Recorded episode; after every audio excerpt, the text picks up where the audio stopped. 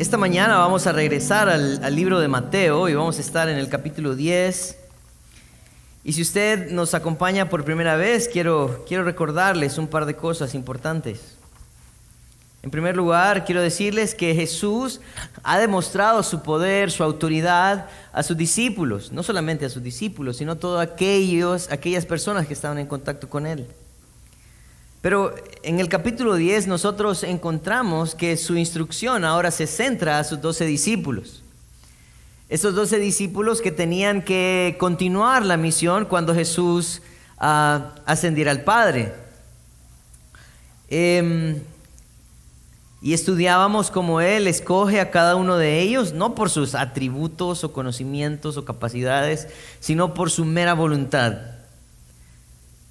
La semana pasada el pastor Gerson nos hablaba acerca de cómo iban a llevar a cabo esa misión, a quienes iban a empezar a, predicar primero, cómo iban ellos también a, ir, ¿verdad? No, no teniendo confianza de nada terrenal, sino confiando en el Señor, pero también de cómo iban a, a reaccionar cuando las personas no les quisieran escuchar.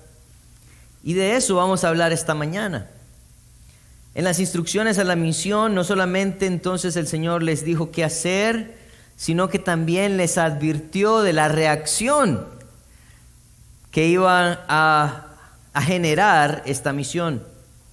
Esta mañana queremos ver tres cosas importantes, por lo menos esto es lo que el Señor ha puesto en mi corazón para compartir con ustedes. En primer lugar, el carácter que es necesario para el cumplimiento de esta misión. También necesitamos reconocer dónde debe estar la confianza para esta, esta misión. Y, por último, lo que implica o lo que significa la permanencia en esta misión. Así que con estas tres cosas en mente, quisiera que tuviéramos un momento de oración y pudiéramos entregar ese tiempo en las manos del Señor. Padre, queremos venir delante de ti esta mañana, reconociendo, reconociendo, Señor, que te necesitamos, reconociendo, Padre, que la misión necesita llevarse a cabo y nosotros, como tus discípulos, Padre, necesitamos ser fieles. Señor, nunca nos dijiste que la misión iba a ser fácil pero sí nos diste las herramientas necesarias para cumplirla. Así que ayúdanos a ser fieles. Ayúdanos, Señor, a formar el carácter, a recordar dónde está nuestra confianza y permanecer, Señor, haciendo la obra que tú nos has enviado. Dejamos este tiempo en tus manos, Padre. Háblanos. En tu nombre santo oramos. Amén. Vamos entonces al libro de Mateo capítulo 10. Vamos a leer los primeros dos versículos, del versículo 16 al versículo 18, tres versículos. Dice, aquí, yo os envío como ovejas en medio de lobos. Sed pues prudentes como serpientes y sencillos como palomas. Y guardaos de los hombres, porque os entregarán a los concilios, y en sus sinagogas os azotarán. Y aún ante gobernantes y reyes seréis llevados por causa de mí para testimonio, para testimonio de ellos y a los gentiles. Algo importante que Jesús hace es que empieza esta sección hablándoles del el lugar donde ellos iban a empezar a hacer su misión o cumplir su misión. Y dice que los envía como ovejas en medio de lobos. Eh, yo no sé si ustedes estuvieron en algún, algún colegio o alguna universidad que tenía su mascota. ¿verdad? Pero por lo general, nosotros en la escuela teníamos como mascotas como los leones, los tigres, los pumas, las águilas, ¿verdad? El Señor viene y le dice, ustedes van a ser las ovejas. ¿Por qué las ovejas, Señor? Si son uno de los animales más torpes que existen. Son un grupo de animales que necesita a su pastor porque, miren, no ven muy bien, su sentido de orientación no es muy bueno, ¿verdad? se enferman rápidamente, se asustan rápidamente. Ellas necesitan de un pastor porque tampoco pueden determinar si lo que van a comer les puede hacer daño o no, así que el pastor tiene que velar no solamente por su cuidado, eh, de dónde andan, sino que comen por su salud, yo creo que la verdad de esto es que Él no quiere que olvidemos que nosotros tenemos un pastor y que Él no nos manda como invencibles o como personas independientes que podemos valernos por nosotros mismos. Él quiere, al igual que lo dijo en Juan capítulo 10, versículo 11, recordarnos esto. Dice, yo soy el buen pastor. El buen pastor su vida da por las ovejas. Él quiere que nosotros vayamos a hacer la misión como su rebaño. Que vayamos reconociendo quién es el que tiene la autoridad y el poder, en quién confiamos. No confiamos en nosotros mismos, confiamos en aquel que nos envió. Pero el ejemplo de ovejas entre lobos, lo que exalta también es que vamos a recibir rechazo y que vamos a ser enviados básicamente a nuestros opositores. Este, este, esta idea, esta imagen que el Señor está dando, tiene que ver en realidad con la reacción que va a suceder o lo que va a suceder con ellos cuando ellos empiecen su misión. En Juan 15 Jesús dijo lo siguiente, Juan 15, 18, si el mundo os aborrece, sabed que a mí me ha aborrecido antes que a vosotros. Si fuera del mundo, el mundo amaría lo suyo, pero porque no sois del mundo, antes yo os elegí del mundo, por eso el mundo os aborrece. O sea que definitivamente lo que ellos iban a, recibir no era lo que muchas personas creen que nosotros recibimos al venir a Cristo. Hay personas que dicen, venga, que eh, sus problemas tienen una solución. Yo quiero decirte, es cierto, tu problema eterno del pecado, eso tiene una solución, pero en la vida vas a tener problemas. Y a veces querer vivir para el Señor va a generar una oposición.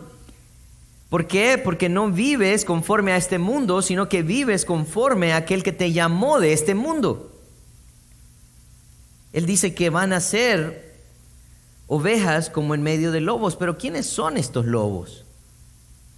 Romanos 8:35 dice, ¿quién nos separará del amor de Cristo? ¿Tribulación, angustia, persecución o hambre o desnudez o peligro o espada? Como está escrito, por causa de ti somos muertos todo el tiempo, somos contados como ovejas al matadero. ¿Quiénes son estos lobos que se encargan entonces de matar a las ovejas?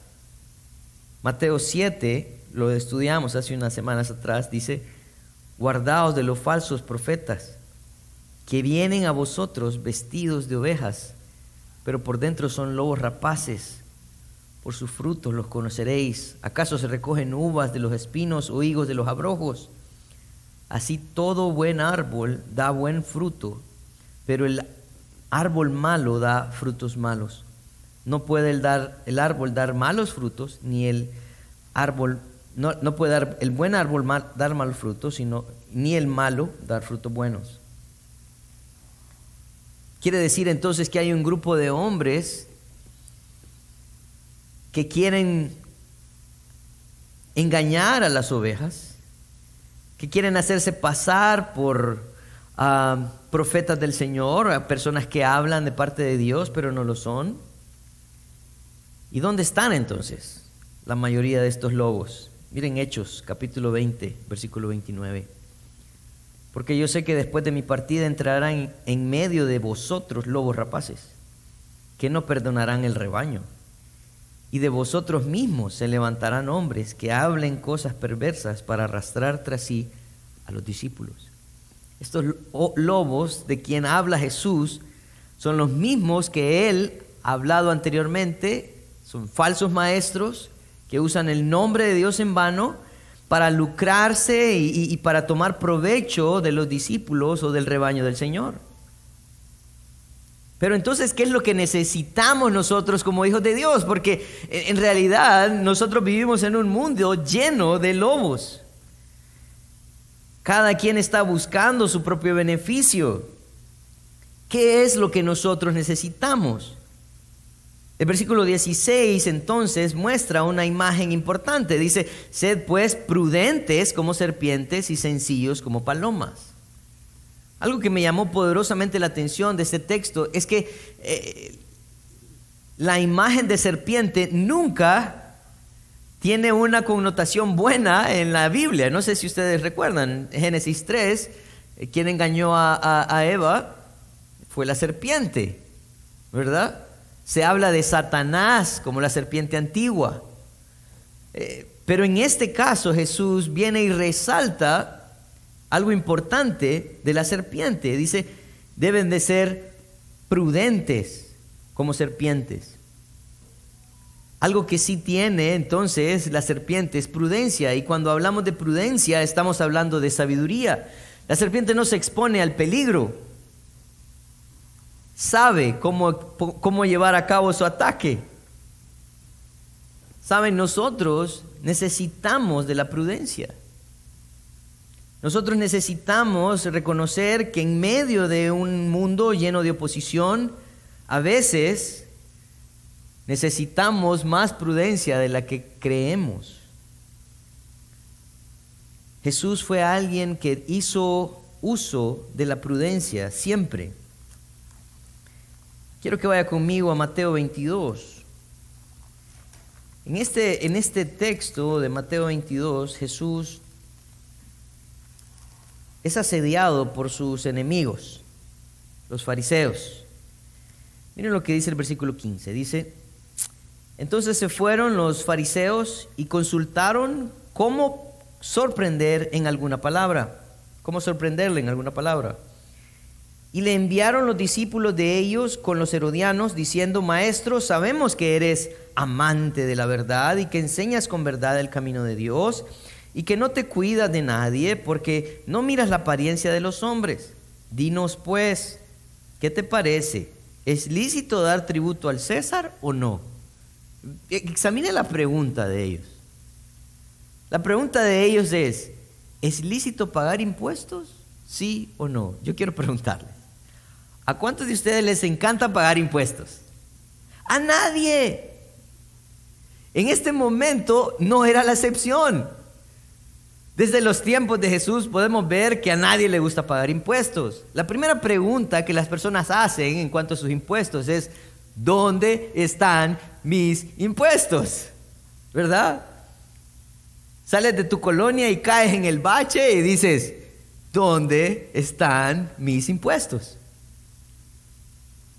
Quiero recordarles que en el tiempo entonces donde, donde eh, el imperio romano oprimía al pueblo judío, cobrándole también impuestos y reprimiéndolo, los impuestos eran como una amenaza para ellos, a su integridad como nación y a su orgullo también. La respuesta de Jesús necesita ser sabia y prudente. Esto puede cambiar el rumbo de sus seguidores. Esto puede cambiar el rumbo de la, forma en la que la gente lo escucha. Y miren lo que Jesús responde.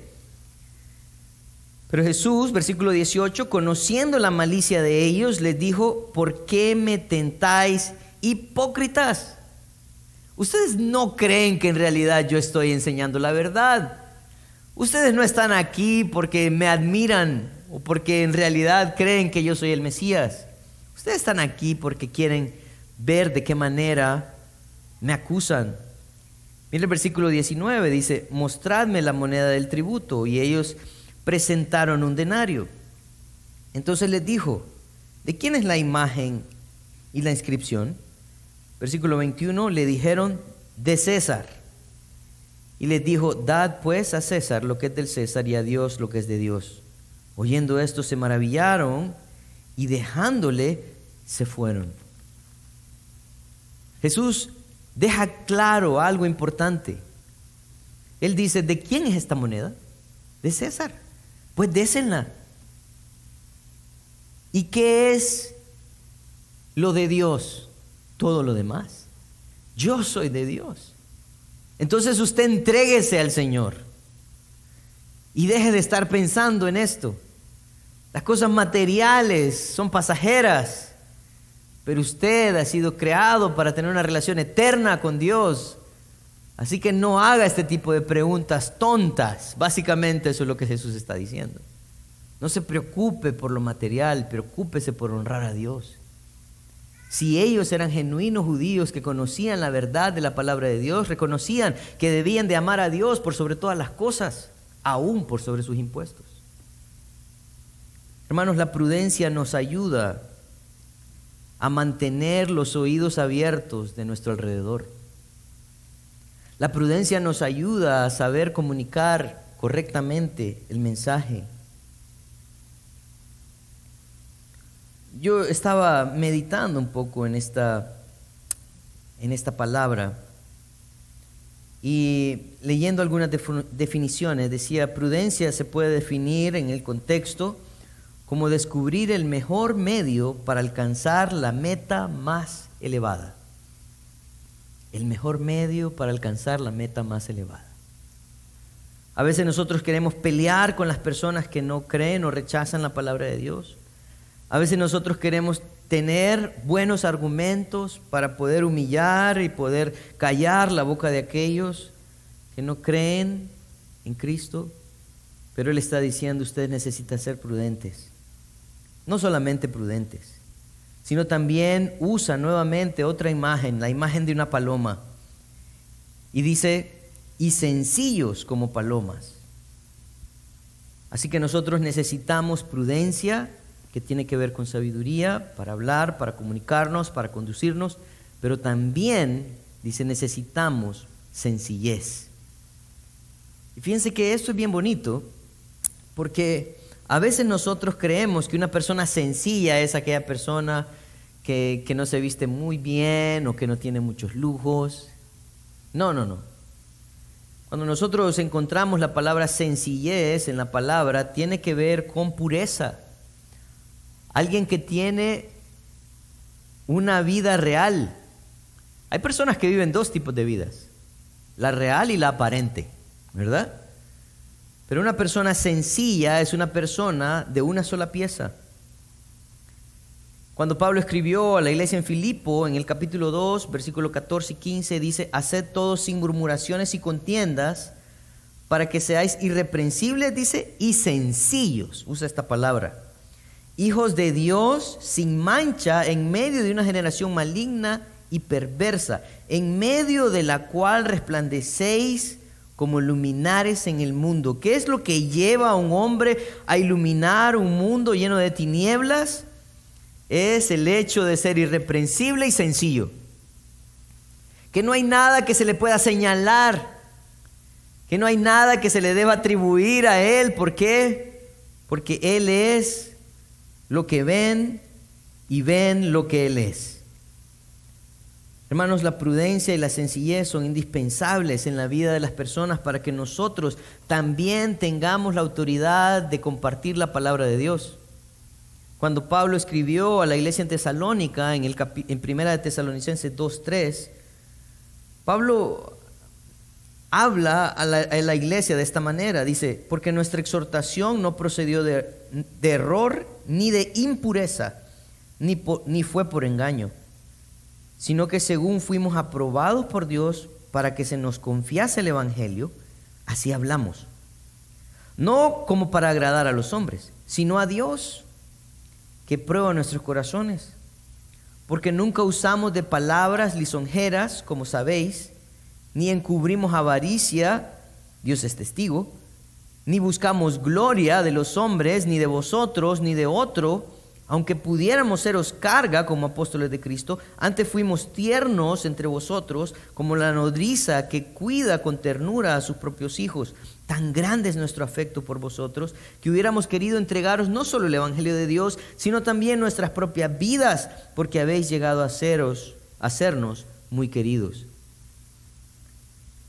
lo que le daba la autoridad a los apóstoles para poder predicar la palabra de Dios es que ellos no buscaban nada a cambio. Ellos llegaron bajo el cumplimiento de un mandato, en obediencia a las personas. Era su amor, su dedicación, lo que le daba entonces a ellos no solamente eh, una puerta abierta, sino la autoridad también para proseguir a las siguientes ah, ciudades. En primera de Pedro, capítulo 2, versículo 21, dice, pues para esto fuiste llamados.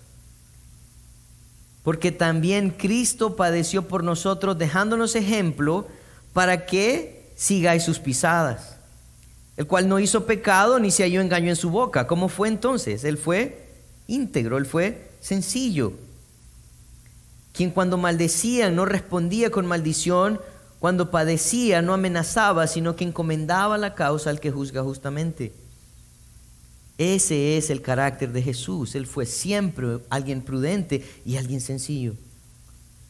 Hermanos, nosotros si queremos entonces cumplir la misión por la cual estamos aquí, viviendo en una sociedad que está llena de lobos, debemos de reconocer que nuestro carácter debe ser transformado a la imagen de Cristo.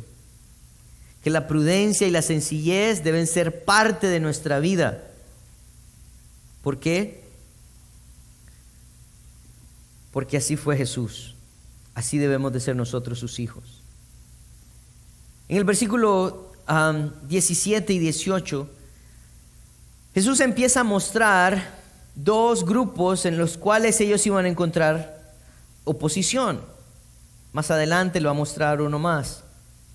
Versículo 17 dice, y guardaos de los hombres, porque os entregarán a los concilios y las sinagogas, y os azotarán. Y aún ante gobernantes y reyes seréis llevados por causa de mí para testimonio de ellos y a los gentiles. En primer lugar, dice que ellos iban a ser llevados a los concilios y las sinagogas. Irónicamente, los concilios y las sinagogas eran aquellos lugares de reunión judía donde se enseñaba la palabra de Dios. ¿Quiénes eran los que enseñaban ahí? Bueno, escribas y fariseos. Pero lo que sucedía con Jesús y su enseñanza es que contradecía el enfoque que los escribas y fariseos habían dado a la palabra. Él entonces estaba trayendo el verdadero significado de los mandamientos y esto entonces exponía a los líderes religiosos, los que por muchos años habían usado la palabra para mantener oprimido al pueblo, ¿verdad? En una ideología errónea y una imagen incorrecta de lo que Dios es. Ellos iban a ser entonces los primeros que se iban a levantar, iban a traer a estos hombres y iban a azotarlos. Eso era la disciplina bíblica en aquel tiempo, eclesiástica. 39 azotes. Y algo interesante de esto es que los concilios se, eran grupos de líderes que eh, uno venía y contaba los azotes, otro venía y autorizaba cada azote, otro venía y le pegaba el azote. Y todos estaban ahí y esa era la disciplina bíblica. Y era la manera en que ellos trataban de mantener a las personas sometidas religiosamente. No solamente los concilios y las sinagogas, sino también los gobernantes. Nosotros vemos que eh, en realidad cuando el mensaje de Cristo empezó a expandirse, eh, los imperios empezaron a temer. Ellos empezaron a decir, bueno, si los, si los judíos empiezan a convertirse, tenemos más judíos que romanos. Y los judíos fueron acusados entonces de ser aquellos que quemaron Roma, ¿verdad? Ser aquellos caníbales porque no entendían la enseñanza del, cuerpo y el pan y el vino y su sangre. Y empezaban ellos entonces a ser acusados y cuando Pablo fue llevado también delante de los gobernantes, era simple y sencillamente porque no estaban de acuerdo con el mensaje de Jesucristo. Capítulo 12 de Mateo, versículos 9 al 15.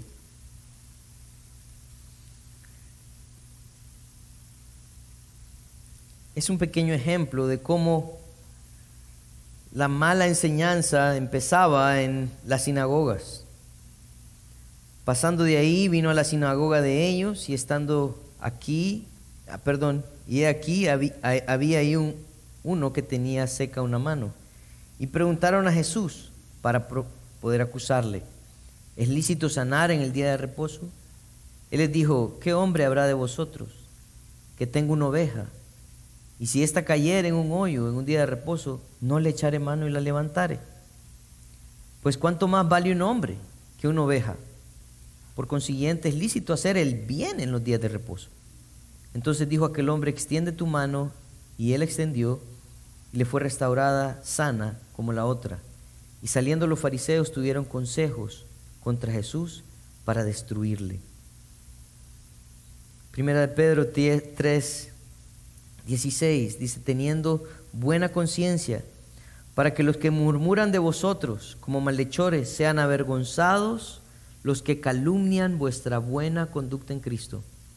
Porque mejor es que padezcáis haciendo el bien, si la voluntad de Dios así lo quiere, que haciendo el mal. Jesús iba a padecer, pero él iba a padecer por hacer el bien. Jesús iba a ser crucificado, pero por ser un hombre justo. Saben, a veces nosotros sufrimos porque, porque tomamos malas decisiones. Y si usted está sufriendo porque tomó malas decisiones, eh, déjeme decirlo, eh, se lo merece. Esa es la verdad. Se lo merece.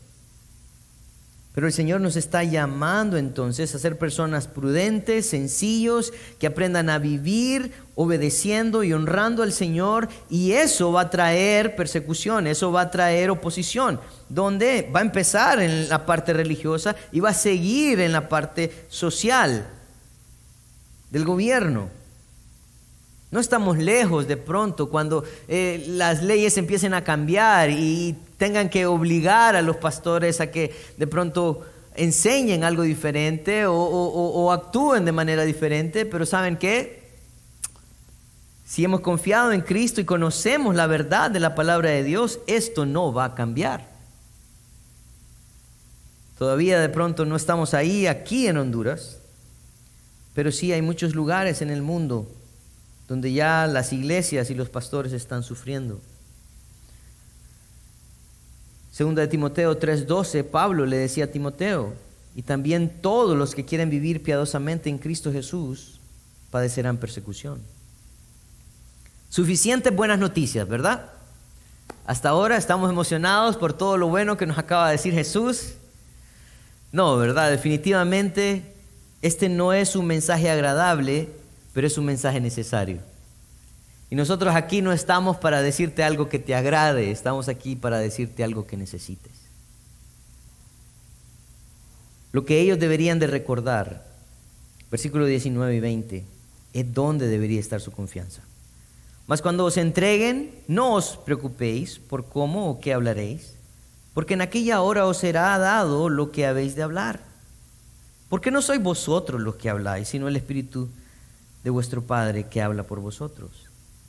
Jesús entonces no solamente les habló de cómo su carácter debería ser transformado en medio de un mundo hostil, eh, no solamente les dijo cuáles iban a empezar a ser sus luchas, sino que también el Señor les recordó dónde debería estar su confianza. Estudiando un poco el texto, eh, el versículo 19 dice, más cuando se entregue, dice, no os preocupéis. Esta palabra también puede ser traducida como no te estreses o no te inquietes. Como diría Chespirito, no cunda el pánico, ¿verdad? Y yo quiero hablarte un poco acerca de esto. Es que, miren, hoy en día nosotros sufrimos de una enfermedad invisible que se llama estrés. Yo no sé a cuántos de ustedes les ha pasado pero de pronto tienes muchas cosas en las cuales estás pensando y, después no puedes dormir ah, y después de unos días de no dormir, entonces empiezas a padecer de, algunas, de algunos síntomas y algunas cosas eh, que, te han enfermado y vas al doctor y te hacen los respectivos exámenes y te dice el doctor, efectivamente, no tiene nada no, doctor, pero mire que yo me he desmayado un par de veces. El doctor, también la presión y, el dolor de cabeza. Y, y, sí, no tiene nada. Usted tiene algo que se llama estrés. Y viene el doctor, abre de pronto la gaveta en su consultorio, saca esta cajita con la pastillita y le dice, tómese una de estas antes de dormir.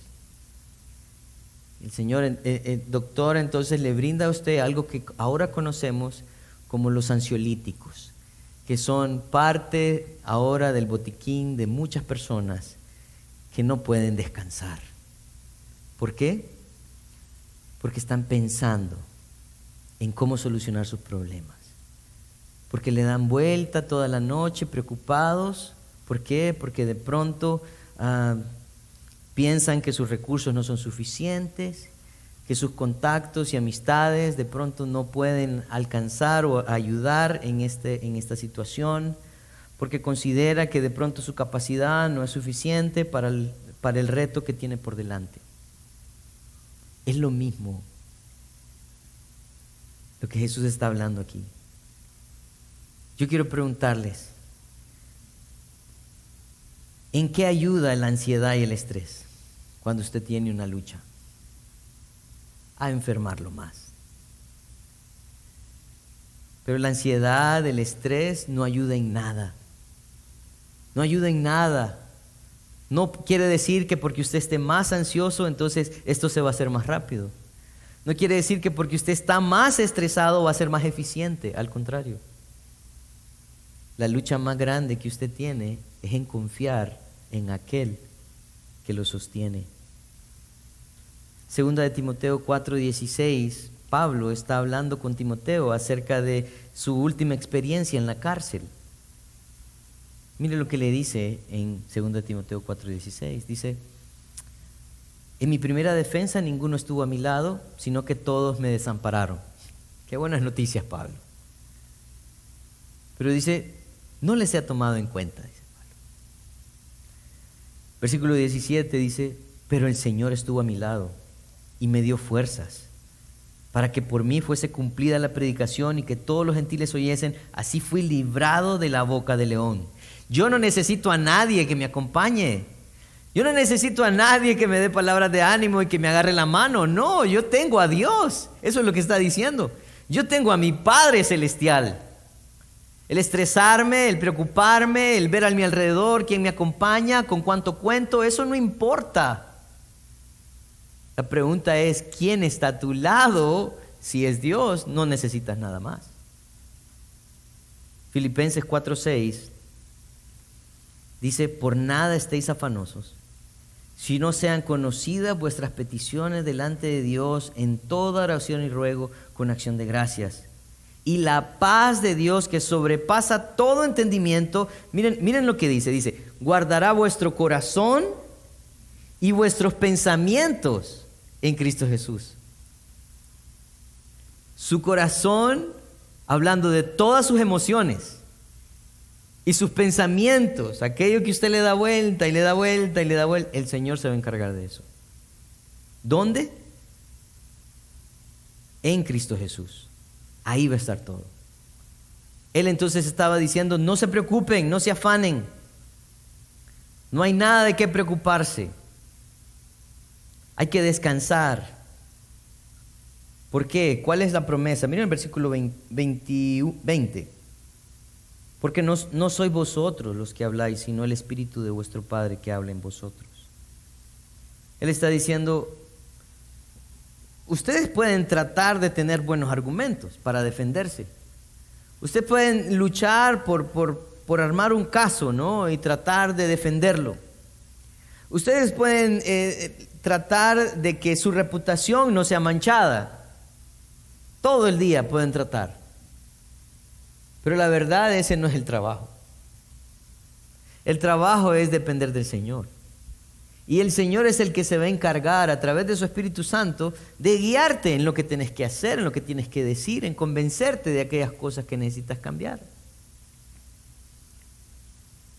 En Salmos 37, 5 y 6, me encanta este salmo, porque dice, encomienda a Jehová tu camino y confía en Él.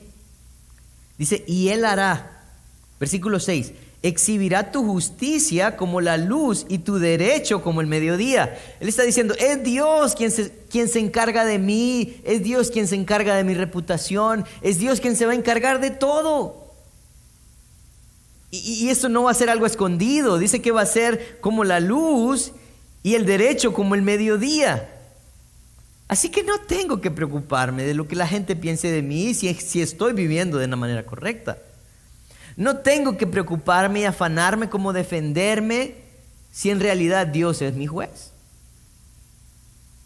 Esa era la obra del Espíritu Santo y en eso iban a confiar. Yo estaba pensando, Señor, yo estaba esperando que, que dijeras, bueno, hagan una oración, miles de ángeles van a venir, los van a defender. No, no. La confianza va a ser que el Señor va a llevar a nosotros paso a paso y va a mostrarnos su cuidado y su provisión paso a paso. Eso es el versículo 21 y al versículo 23, nosotros encontramos eh, en primer lugar eh, un tercer grupo de oposición y, por otra parte, nosotros encontramos entonces cuál debería ser su reacción. Versículo 21 dice, el hermano entregará la muerte al hermano y, la, y el padre al hijo, y los hijos se levantarán contra los padres y los harán morir.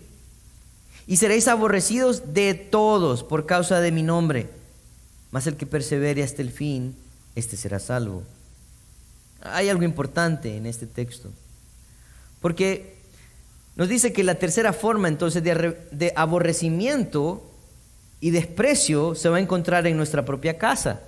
Y, a veces nosotros decimos, bueno, pero Señor, no es más bien la obra de Dios en nuestra vida la que va a unirnos como hogar y, nos vamos a reunir cada, cada noche y kumbaya.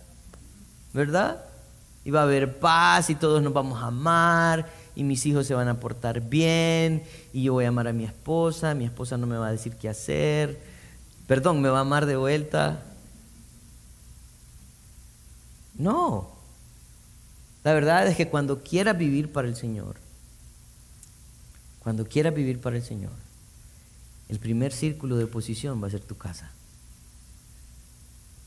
Eh, eh, ¿Qué estás haciendo tanto en esa iglesia? Oh? Y, ahora es que no sos parte, pues. Ya no. Ya no querés convivir con nosotros. No, es que tengo otra visión, otra, otra manera de divertirme. Ay, no. ¿O, qué, va a pasar cuando empieces a decirle a, a tus hijos o a tus padres aquellas cosas en las cuales ves pecado aquellas cosas en las cuales ves pecaminosidad. ¿Qué pasa si empiezas a señalar entonces aquellas cosas que deberían cambiar y deberían mejorar para honra y gloria de Dios? ¿Cuál es la reacción? La reacción va a ser oposición. Va a empezar en la casa. Pero miren que hay algo importante aquí, porque el texto nos dice algo en el versículo 22. Ah, Dice, y seréis aborrecidos de todos por causa de mi nombre. Va a ser por causa de Dios. No es porque usted es una persona difícil, ¿verdad? Y a veces un poco tosca para hablar. No, eso no debería de ser, porque si usted es prudente y sencillo, esto no, no, no es su problema. El problema es que usted es una persona prudente, sencilla, pero también santa.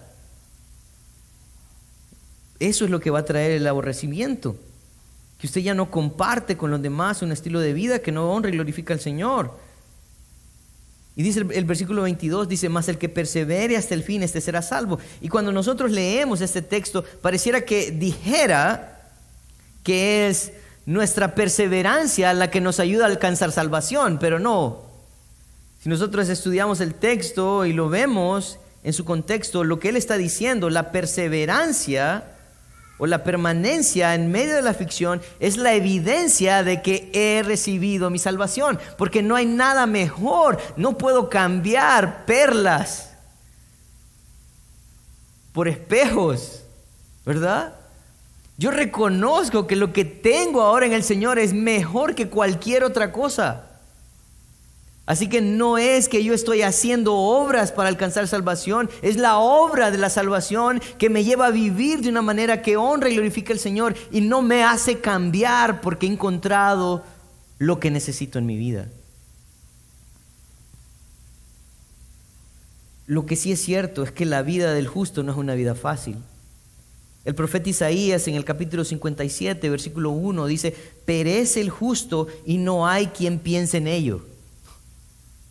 Perece el justo y no hay quien piense en ello. Sigue diciendo, y los piadosos mueren y no hay quien entienda que de delante de la aflicción es quitado el justo. Estará en paz, descansará en sus lechos todos los que andan delante de Dios. Esta mañana el pastor Gerson oraba por nuestro hermano Steve Tucker. Y saben, alguien me llamó el martes para decirme que él había muerto esta mañana. Y yo quiero decirles que él muere en un accidente de, avioneta, es su avioneta, con tres ancianos más y su pastor, eh, su pastor ejecutivo y su pastor general. Y saben, no era un viaje de placer. Ellos iban a visitar una plantación de iglesias que tenían en Austin, Texas, y iban a animar a un pastor, porque estaba teniendo luchas. Pero yo no vi a, a Steve en las portadas de los periódicos. Es más, no fue una noticia relevante. Para nosotros sí. En el 2019, cuando nosotros empezamos esta iglesia, en mayo, en noviembre él vino para animarnos. Y saben,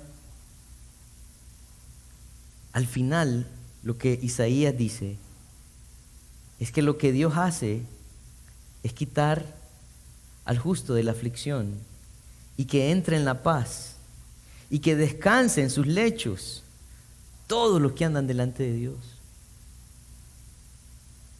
Permanecer en el Señor es una búsqueda entonces de esa bendición.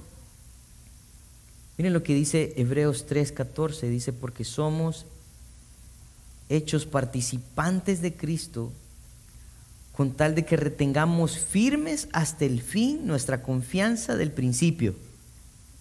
Si yo verdaderamente confié desde el principio, me voy a mantener confiando. Segunda de Pedro 2.10 dice, por lo cual hermanos, tanto más procurad hacer firme vuestra vocación y elección, porque haciendo estas cosas no caeréis jamás. Si ustedes han tomado una decisión de seguir a Cristo, sigan buscando a Cristo. Esa es la evidencia de una genuina salvación. Nosotros no hacemos obras para alcanzar o perder nuestra salvación. Nosotros obramos porque obtuvimos una salvación tan grande que nada más tiene un precio tan especial para nosotros. Romanos 2, capítulos, capítulo 2, versículo 6 dice, el cual pagará a cada uno conforme a sus obras. Vida eterna a los que perseverando en bien hacen buscar gloria y honra e inmortalidad. Eso es lo que hacen los hijos de Dios buscan honrar, buscan dar gloria a aquel que los llamó. Pero ¿qué iba a suceder con ellos entonces? Versículo 23, y con esto termino. Cuando os persigan en esta ciudad, huid a la otra, porque de cierto os digo que no acabaréis de recorrer todas las ciudades de Israel antes de que venga el Hijo del Hombre. Eso tenía un enfoque profético, ¿verdad? Toda esta enseñanza tiene un enfoque profético, pero también hay algo importante para nosotros. La misión debe de cumplirse. La misión no va a parar. Si el gobierno dice las iglesias deben de cerrarse, nosotros tenemos que seguir como iglesia adelante. Si la asociación de iglesias, etcétera, o como se llame, dice no, vamos a cambiar alguna dinámica, no, vamos a seguir siendo bíblicos. Si nuestra familia está en contra de servir al Señor, voy a seguir sirviendo al Señor porque la obra no va a parar. Y lo que Jesús les decía es, si ahí no lo dejan, vayan al siguiente pueblo, a la siguiente nación. Y es cierto, a veces nosotros a la primera oposición dejamos de buscar a las personas. no, ya no. Si alguien ya no le quiere escuchar, busque a otro que sí. Créame, va a encontrar. Va a encontrar. El Señor va a regresar un día por nosotros. Y eso es lo que está diciendo el texto, versículo 23. Dice que no acabaréis de recorrer todas las ciudades de Israel antes que venga el Hijo del Hombre. Así que, la, hermanos, vivimos en una sociedad quebrantada. Si somos las ovejas del Señor, el rebaño de Cristo, estamos en medio de lobos. Pero necesitamos tener un carácter, un carácter acorde a la misión. Prudentes, sencillos. La confianza, la confianza debe estar en su espíritu, en la obra de Dios en nosotros. La oposición desde la casa. Pero eso no nos va a parar, sino que nos va a mover. Nos va a mover. Quiero terminar con un versículo, 2 de Corintios 4, 17. Dice, porque esta, porque esta leve tribulación momentánea produce en nosotros un cada vez más excelente y eterno peso de gloria. Y no mirando nosotros las cosas que se ven, sino las que no se ven, pues las cosas que se ven son temporales, pero las que no se ven son eternas. Oremos. Padre, queremos esta mañana agradecerte porque reconocemos que nuestra misión en medio de este mundo requiere de caracteres cambiados, transformados. Nuestra misión en este mundo, Señor, también deposita su confianza en la obra de tu Espíritu en cada uno de nosotros. Somos guiados, convencidos, enseñados, Señor, por la obra poderosa de tu Espíritu Santo. Ayúdanos entonces a no ser imprudentes. Ayúdanos, Señor, poder buscarte a ti, saber que la oposición va a empezar desde mi casa, pero que ahí es donde tú me quieres, Señor, peleando las primeras batallas. Y no cansarme, Señor, de, de predicar tu palabra. Un día volverás. Ayúdanos Señor, a ser encontrados trabajando, ocupados en tu obra. No preocupados, sino confiados. Gracias, Señor, por tu fidelidad. Amén.